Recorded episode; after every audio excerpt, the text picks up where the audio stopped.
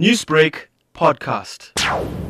Today, had the names of those four accused have, have been named in court today. The, one of them is the Mluleki Ndobe, who's the who's the who's the mayor of uh, the Harry Gwala Municipality, and also the PEC member of the ANC in KwaZulu Natal.